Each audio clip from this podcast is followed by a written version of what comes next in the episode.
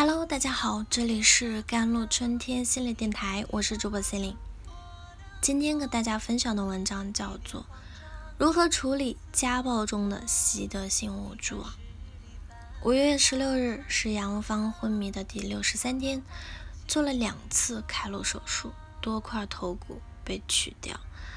她躺在福建邵武市的立医院的病床上，只能靠呼吸机维持生命。将她打成重伤的不是别人，而是与她结发三十年的丈夫张成。根据网上消息，在婚姻生活中，张成的家暴行为不止这一次，以前有不少家暴行为。而杨芳的性格老实啊，被打的严重时，最多也就回娘家住几天。每次面对这样让人痛心的新闻，人们就会哀其不幸，怒其不争。你为什么保持沉默？你为什么不离开？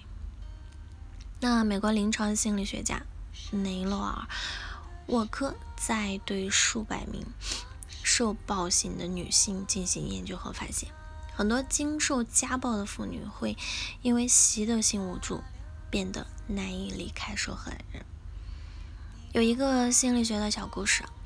故事的主人公是一些被用来做实验的可怜的小动物。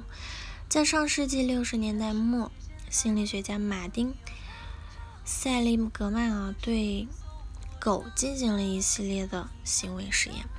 他把狗关在笼子里，对它们进行随机电击，然后观察它们的反应。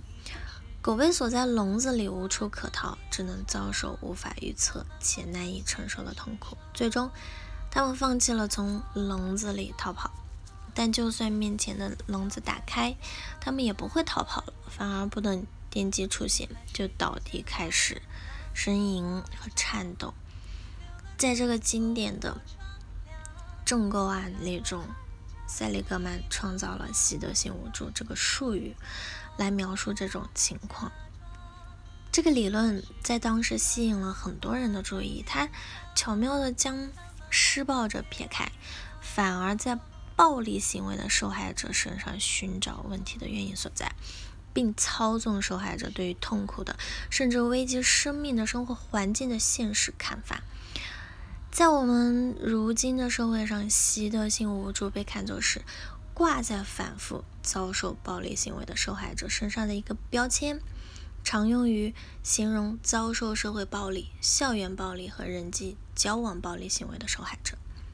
其中最突出的一种暴力行为就是女性遭受的家庭暴力，就像低自尊、斯德哥尔摩综合症啊、相互依赖、创造性的纽带这种难以琢磨的概念一样，习得性无助这个词语也已经进入了我们的日常生活中。它吞噬了社会上对于暴力行为的正确解释，把受害者放在了风口浪尖，企图从受害者而不是施暴者身上寻求责任。致力于支持女性走出家庭暴力的治疗室，应该不局限于个人心理治疗，与其仅仅开导某位遭受家暴的女性啊，她们更需要。研究更广泛的问题，以直接解决性别暴力的社会决定因素对女性健康和安全的影响。要做到这一点，就需要彻底的改革，摒弃我们已有的很多相关理论成果。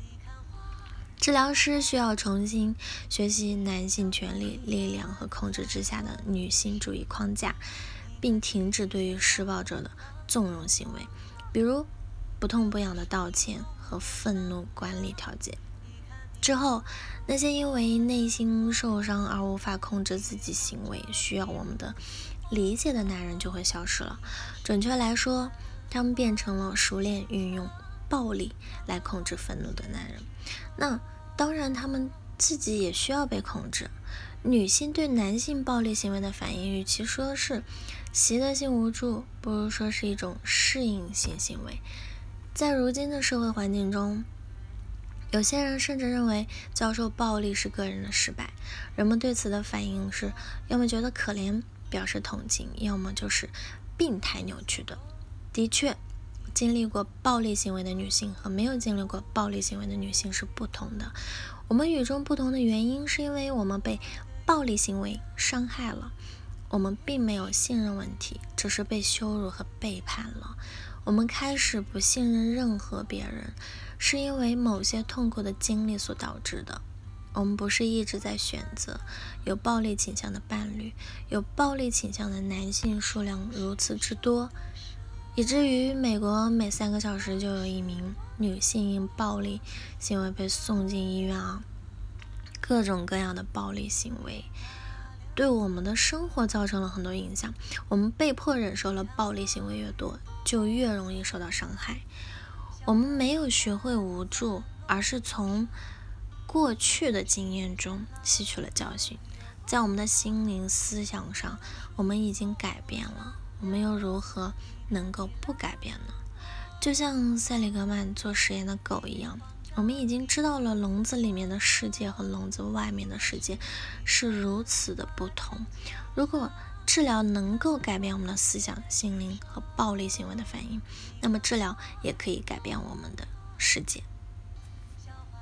好了，以上就是今天的节目内容了。咨询请加我的手机微信号：幺三八二二七幺八九九五。我是 c e l i n e 我们下期节目再见。